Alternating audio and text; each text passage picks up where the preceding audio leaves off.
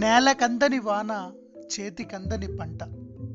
కడుపు కందని కూడు ఊహ కందని బాధ. చివరకు ఉరితాడే నీకు పసుపుతాడైంది పురుగుల మందే నీకు పానకమైంది.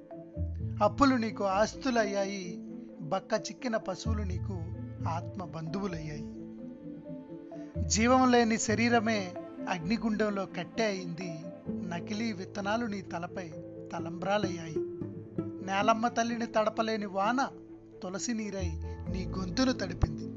వాన లేక ఎండిపోయిన పొలమే నీ శవానికి పూల పాన్పైంది గొడ్రాలైన నేల తల్లిని నీ శవంతో పండిస్తున్న ఓ రైతన్న నీకు హృదయపూర్వక నమస్సులు. కడుపు నిండిన ప్రతి ఒక్కరూ కడుపు నింపిన రైతన్న బాగుండాలని ప్రార్థిద్దాం. ఆనాడు జై జవాన్ జై కిసాన్ అనే నినాదాన్నిచ్చిన లాల్ బహదూర్ శాస్త్రి గారే బ్రతుకుంటే ఈరోజు ఆ నినాదాన్ని వెనక్కి తీసుకునేవారేమో. స్వాతంత్రం వచ్చింది మొదలుకొని ఈ రోజు వరకు రైతు ఏ రోజు కూడా సుఖమైన నిద్ర చూసింది లేదు.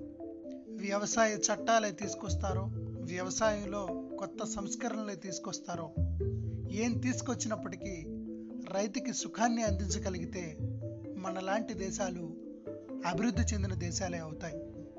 తను పండించిన పంటకి గిట్టుబాటు ధర కల్పించగలిగితే మనం అభివృద్ధి సూచీలో మొదటి స్థానంలో నిలిచినట్టే.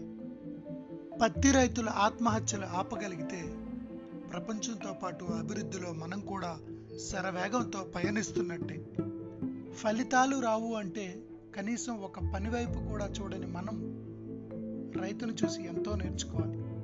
వర్షాలు పడతాయో పడవో పంట చేతికి అందుతుందో అందదో తెలియనప్పటికీ ప్రతి ఏటా అదే ఉత్తేజంతో అదే శక్తితో పంట పండించడానికి సిద్ధమవుతాడు అంటే రైతు ఔన్నత్యం ఎంత గొప్పదో మనం తెలుసుకోవాలి.